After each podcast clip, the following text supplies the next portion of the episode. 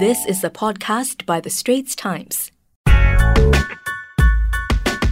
Final day drama in the English Premier League saw Liverpool and Chelsea secure top four finishes and those lucrative Champions League places, while the neutrals' favourite Leicester City fell out of contention. Manchester City, of course, lifted the EPL trophy they had sealed two weeks earlier, while Manchester United wrapped up the season having remained unbeaten on the road the entire term. But what does all of this mean as we look ahead? Hi, I'm ST Sports correspondent Sazali Abdulaziz, and on this episode of ST Sports Talk, I'll be chatting with EMTM Video Features Editor Jonathan Roberts and ST Sports reporter Deepan Raj Ganesan about what we learned from the Premier League season just past and what we can expect on 14 August when the new term kicks off. Uh, let's start with Liverpool, uh, dethroned the season after ending a two decade wait to be champions. Uh, injuries, of course, played a part in their regression, but Jonathan Robert, let's start with you will they be immediately able to mount a, a proper challenge next season?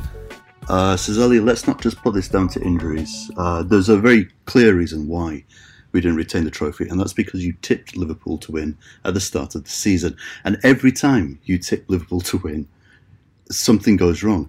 The year that you didn't tip them and said it wouldn't happen, they won the Premiership. Um, so, you know, don't blame it all on the injuries you know you are to blame for this. Yeah, I know what I did. I know what I did. I think I, I, I hold my hands up and, and I know that I have the opposite of the Midas touch when it comes to Liverpool. Not that I'm superstitious at all. Not at all. But, you know, it, it, it, Jurgen Klopp seems to think it's all about injuries. Nobody could say he's making excuses. We've had a terrible season. This is like if you got a flat tire and then you've realized that your spare tire was broken as well, and then other tires were the air was going out of them, and then you realize that the sunroof was open and it's about to rain. It was terrible. Um, I think just to actually achieve top four for for Liverpool, considering that we were like eighth at the end of Feb around March with only about forty something points I, I mean, that, that's like in Raiders of the Lost Ark when Indiana Jones just gets under the stone door just before it closes. That's getting into top four. Getting top three is him just reaching back and grabbing his whip again. It's extraordinary that we've got that far. Of course, I mean, your heart bleeds for Leicester that it's at their expense. Um, you'd much rather Leicester be there than Chelsea. I mean, obviously. Um, but it's been a terrible season. And I, it's also one that I it's such a warning to just how easily things can drop off. And don't forget, I mean, you're also looking at a season where, you know, th- these guys are getting older and older. We, we don't really have the fresh blood coming in. You know, there's a few around, but I think um, it's it's a bit disturbing, and I I don't know how much we can get off to a flying start again. I would say that the season would just be pretty meh if it was not for the Alisson goal the Alisson goal is a key factor in just how we finish the season. I think it's such a uh, a brilliant moment and, and a moment that just just reminded people, you know, okay, sure, you know, Anfield is no longer the fortress it used to be, but Liverpool can still be incredibly dangerous from any particular angle. And I, I think it, it was like a, a goalkeeper such, at, at corners. Well, I think it was such a statement. It's, it's, such a brilliant moment, and it means so. I mean, it means so much to him as well on a personal level, but on a club level you know, it, it stunned everyone. Just the kind of thing we needed to finish the season with because it just reminded people that Liverpool are special. Deepan, uh, I mean, you're a Manchester United fan. Uh, Jonathan Roberts said, you know, it, it is insane. Uh, it's amazing that they managed to scrape um, into a, a, Champions League finish. Uh, steady with, steady with the uh, scraping, please. You know, come on. Uh, well, Indiana Jones basically scraped under that stone door. So, you know, Deepan. but, but, you know, Jonathan Robert did point out that um, at one point Liverpool were eighth, you know, um, as far back as eighth. Do you do you think the decline um, shows that Klopp has plenty of problems he has to fix in the summer, Deepan? I won't say plenty of problems, but I think uh, this season did highlight uh, certain areas of his team that he needs to improve. Um, we can talk, you know, all day about the injuries that they suffered in defense, but I thought that you know, especially in the middle of the season, we saw that you know Liverpool's attack uh, weren't as great as we thought it, it could be. Um, and I'm saying this because uh, we, they had Sadio Mane, uh, Mo Salah, and Robert Firmino fit, and yet they couldn't, you know, conjure up uh, winning goals against some of the mid-tier and bottom teams I think this is where I think Jurgen Klopp will look at in the summer and realize, hmm, uh, am I going to persist with Firmino as a false nine and you know get this team playing uh, the kind of attacking football that I want to play? Um, this is where he will look to improve. And you know, if you look at the stats alone, I think um, they've scored close to you know uh, 20 less goals this season compared to last season. And I don't think you can blame that on defense alone. Um, you know, I, I agree totally. You know, as a United fan or even as a football fan, I am shocked that Liverpool were able to make the top four. Uh, I think Gary Neville summed up uh, summed it up very nicely by asking, you know, how the hell have they got into the top four? Because uh, this is not something that you would have expected, um, you know, in the middle of the season. So kudos to Liverpool, kudos to Jurgen Klopp for you know ensuring that they somehow have finished in the top four. And I agree completely with John Robb in saying that the Alisson moment, you know, really changed it up for them in terms of the last two games. Because without that goal, I don't think Liverpool would have made the Champions League. All right, let's talk about Manchester United now. They were runners up, of course, and by that token, some would say they will probably or possibly pose the biggest challenge to Manchester City next season. Uh, as we mentioned, unbeaten away from home, lots of positive to take away from this season. But is the club truly in the right direction, and, and are they actually good enough um, as a squad to challenge? You know, it would be lovely if we got a trophy for you know ending the season unbeaten from away. Uh, but you know, we, we got to look at the positives, right? I think um, this season, the, the key word to sum up the season has been progress. Um, I think compared to the previous season, we've taken up a, a notch in terms of the football that we play. I think we have been able to play well against the bottom teams as well as the top teams uh, in terms of the points that they have got. But I think where the difference lies between Manchester City and Manchester United is the fact that uh, we do not have a complete depth.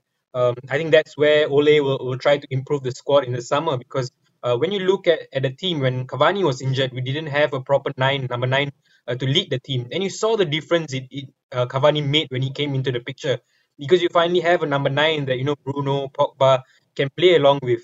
Um, I think this is the difference for United and City where we don't have the depth. Uh, for Manchester City, you saw that when Aguero or Jesus were unavailable, uh, you know Pep had the ability to bring in De Bruyne or Foden as a, as a false nine, and that worked for them tremendously. I think for Manchester United, the reserves are just not good enough if you want to mount a title challenge. Uh, but I would say, you know, I would sum up the season in terms of one word progress.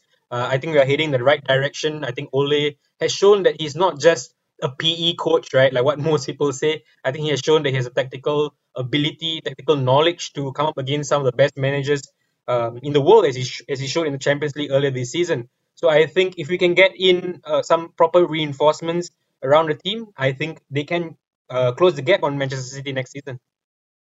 Points noted, but um, you know they didn't even win half of their 19 home matches. Is that a worry? And and they conceded more goals than a Liverpool team uh, without their first three centre backs for most of the season. Uh, JB, do you, do you think those are, are signs that show Manchester United still have a long, long way to go? I th- I think there's a very strange case with Manchester United at the moment. There seems to be like this aura that people don't realise they finished second and they've been unbeaten away. Um, you know, it's and yet you know you, you, the way everyone talks about it is that oh well, Ollie's just you know a couple of games away from getting the boot. I mean, if Man United had had Liverpool's season, you could pretty much imagine that you know they'd be looking elsewhere for a new manager. Um, but I think what Ollie has done is quite amazing, really. I think he's, I mean, especially with such problem players like Pogba and stuff like that, I think he seems to have solved that problem by sidelining the guy.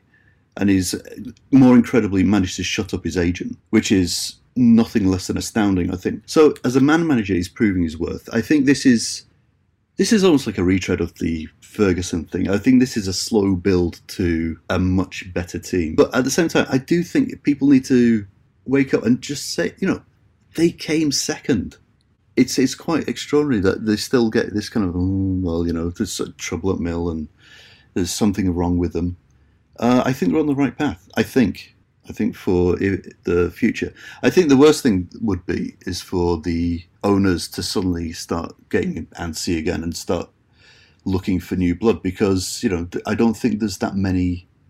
Again, it's the old thing. I don't think there's that many quality managers around.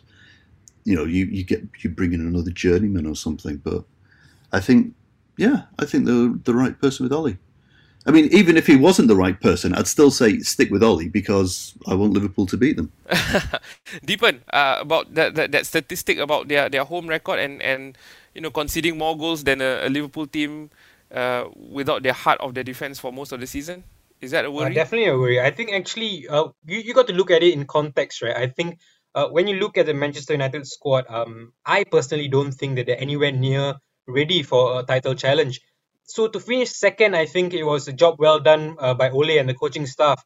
Um, you look at the goals conceded, uh, it's a big worry because here you are saying that we have spent 80 million on on a specific player, um, and our defense is still not where we want it to be. So I think that the obvious thing is that you got to spend more, right? I think in terms of um, Maguire's partner, I think that's a big, big question right now because they've tried Lindelof, they've tried uh, Tuanzebe for a small period, they've tried Eric Bailly. It doesn't seem to work. But I think what Harry Maguire's absence in the last few weeks has shown that he is not the problem, but you know it's the partner that he has. Um, they have tried Lindelof, they have tried Tuanzebe, they have tried Eric Bailly. It doesn't seem to work. Uh, when I say it doesn't seem to work, I'm saying you know, it's not good enough to be a defense that's going to win you titles. It's not a defense that's going to keep um, attackers, you know, at bay and you know, give them a one 0 victory. So they've got to look at that in the summer. You know, get in a proper uh, partner for Maguire, someone who's fast, um, on his feet in terms of his pace. I think that will improve the United defense. I think Luke Shaw has improved tremendously this season. Uh, but also the right side of defense is something that I worry about. Uh, you know, lots of United fans and football fans in general like to say that uh, Aaron Wan Bissaka is one of the best defenders in the league in terms of his one-to-one defending. But if you look at his positioning, it's it's awful, and I, and I'm saying that because I watch him quite closely, and his positioning has cost United in several games. Um, I think he needs a proper competitor. It's something like how when Alex Telles came in, Luke Shaw seems to improve so much. I think Aaron Wan Bissaka needs a proper competitor for his position, and then we might see that area of defense improve as well. So the whole right side, because Maguire plays left centre back, Shaw is left back. I think the right side of the defense needs work, um, and of course the goalkeeping situation needs to be clarified in the summer as well. All right. If you like what you're hearing so far, do subscribe to our podcast ST Sports Talk on your favorite audio apps, Apple Podcasts, Spotify, and Google Podcasts. Like us and rate us. Now back to our chat. Um, the top scorer and top assists uh, awards went to one Sir Harold Kane of Tottenham Hotspur, uh, and those may well be the last honours he wins as a Spurs player. Uh, Kane has said he wants to move to a club challenging for major trophies. Uh, where do both of you think uh, he'll end up? Jonathan Roberts? There's only one place that's already got a departing striker, uh, and that's Man City. I think, it, yeah, I think at the moment, if he was to go to Man U, Ch- any, anywhere else, it's that awkward situation of new striker, but when they've already got people in. Yeah, In it's, it's the most obvious choice, right? I think with Man City, it's a bit clearer. Also, again, it's the money. Uh, but I even then, I think he's in a very difficult position because he's 27. I don't think he's quite. eh, 27 is kind of tipping. I know he's, he's top goal scorer, but you know he's only got so long left, and you know who knows what the next year brings.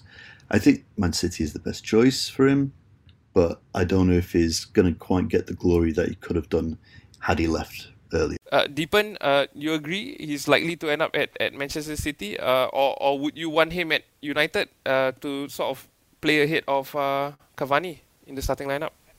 I, I I think great point by John in terms of mentioning his age. Uh, you know, at this age, he, he would want to go to a club where he can get immediate success. Um, not to a club where you know it's a bit iffy in terms of whether they'll win trophies or not, and that's of course Manchester United. You know, we are not quite sure whether uh, United have the capacity to win titles in the near future, but with City, it's it's more or less guaranteed in a sense you're going to win some trophies. So I think that's his viewpoint. But I would just like to mention this um, that I was watching an interview by Harry Maguire yesterday, and he said that uh, Pep Guardiola actually called him up and, and spoke to him uh, to, to get him to sign for Manchester City. And where did he end up? He ended up at Manchester United. So if if Harry Kane is thinking more in terms of making history, you know, pulling a club to to, to win titles again, getting back to their glory days, and then I think he should join the red side of Manchester. But in terms of um, thinking, predicting where he'll go, I think he'll be Man City. Yeah, I mean, he, he to be fair, he's been trying to pull up a club to their former glory for the last 10 years. lah. So, you know, and, and that hasn't really worked out well for him. Uh, let's have a quick fire round for both of you. Uh, just a quick answer. Uh, best player of the season. JB, let's start with you. Okay, I'm going to go a bit left field. It's not a best player. Uh, best performance over the season. Uh, I'm going to say Klopp, just for bringing the team back. I think it's been really? no, really, really. Are you kidding I, me? No, I'm not because I think any other manager would have struggled to hoist the team back. We talked about you know the lack of goal scoring. I think there was a general uh, cloud over Liverpool for a long time towards the you know it just looked quite desperate for a long time, and I think it's the power of a manager like Klopp, who is not just hands off. He buoys the team up he brings them up. I yeah, think, of course. Yeah, he he's my, not player but performance of the season to bring everyone back up, especially you know personal tragedies as well, uh, both in in the in the squad and with himself.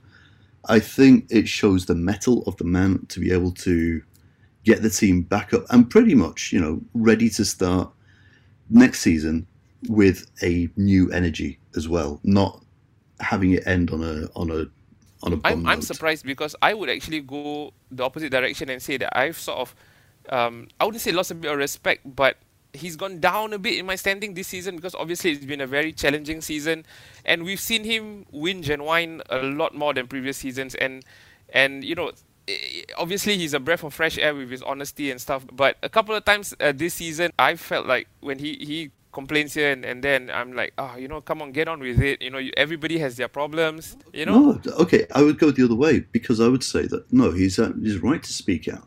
Because if you talk about things like the Super League, he's you know he spoke out about that. But at the same time, the Super League is uh, you know this whole thing of you know trying to create more matches, and you look at the schedules that they're trying to UEFA and FIFA and whoever are trying to bring in for club matches. It's just it's getting a bit nuts, and I think it's quite right to say you know there's too much going on, and sometimes this the fixtures just cram up together. You know, it's. Uh, I don't think he's whinging and whining. I think he's just actually just being honest. Right, Deepan, uh, best player or I guess performer, since we have uh, broadened the category here. Yeah. Sorry. I, I, think this will answer uh, the, the best performer as well as the best signing, and that has to be Ruben Dias um, wow, what a signing! I, I think when when Manchester City brought him in, even they wouldn't have expected the impact that he has made in this team. Um, not really because of, of, of his defense or, or how well he has, you know, um, been in defense, but actually he allows the attackers to, to be free in terms of um, how they attack. And I think Ruben Dias is the, is the reason for that. I think even Pep has, has spoke about it a few times and said that, you know, with uh, Dias and, and John Stones, uh, City are able to go forward more willingly. Um, and so yeah, he has to be the signing of the season and the player of the season for me. Is Bruno Fernandes anywhere near uh, the reckoning for Look, you? I, I think I think United many fan. United fans will tell you that Bruno is the player of the of the season. Um, but I, I would like to to differ. You know, if you look at him over the course of the season, um, he has had many bad games as well. But you know, it's always glossed over by the fact that maybe he scores a penalty in that particular game, and then you know all is forgotten. All right. Uh, best goal. Uh, Deepan, let's start with you two for me. One is uh, purely based on aesthetics. Has to be Edinson Cavani's chip against Fulham.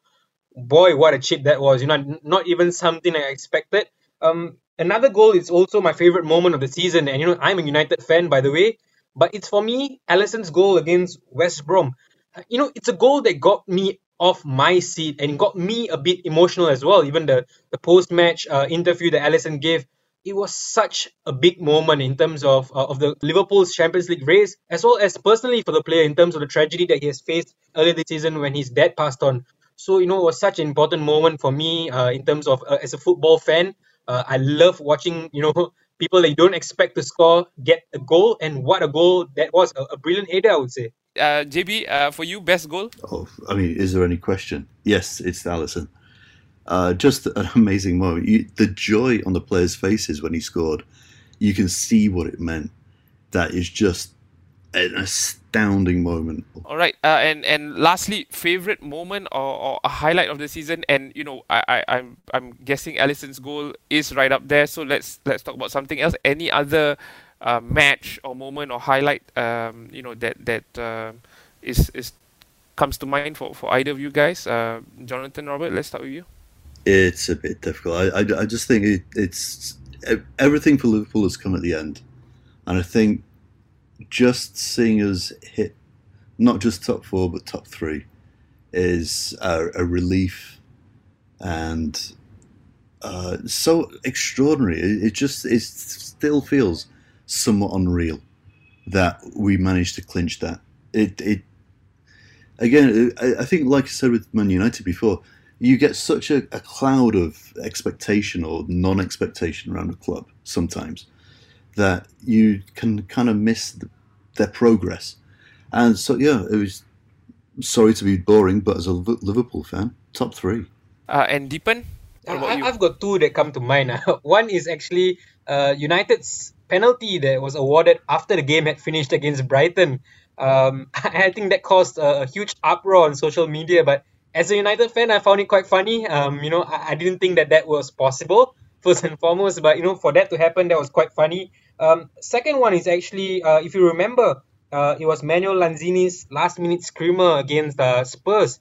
Uh, yeah, that was a brilliant game, and you know, it's something that that you you you fail to realize and, and, and appreciate at that moment. But you know, when you look back on the Spurs, season yep. uh, and you see where West Ham have finished, uh, I think that was a moment to savor as well. Um, where does Villa seven two Liverpool rank uh, for either of you? I think I think for me as a United fan, that was a, a great moment simply because it happened right after United got, got trounced by Spurs, right? So you know uh, especially with all the banter that was yeah. coming in from Liverpool fans, and then a few hours later, them going down seven two was a sweet, sweet moment. Uh, it's not a moment for the season though; it's the moment of a lifetime, isn't it? yeah, I don't think we'll ever see that that scoreline in our lifetime. JB, how were you feeling uh, when uh, that Ollie Watkins? Sorry, what was, what was that? What was that? that's the Villa. Scrubbed from I, I will actually say that. Funnily enough, uh, an Aston, a Liverpool Aston Villa match was also uh, one of my highlights of the year or a, a, a very key moment of the year because it happened whilst I was having to review the film Mortal Kombat, and I it was this is in April, and the score was not great as the film started, so I had to switch off my phone. It was such a relief after such an awful film to discover that Liverpool had won two one, um, and uh, so much more tension in waiting for that result than the actual film. And that's a wrap for this episode of ST Sports Talk. We hope you enjoyed listening. You can search for our show ST Sports Talk on your favorite audio apps, Apple Podcasts, Google Podcasts, and Spotify. Like us and rate us. That was an SPH podcast by The Straits Times. Find us on Spotify, Apple or Google Podcasts, or streaming on Google Home. Do feedback to us at podcast at sph.com.sg. You can also check out more podcasts on various topics at The Straits Times, The Business Times, and Money FM 89.3.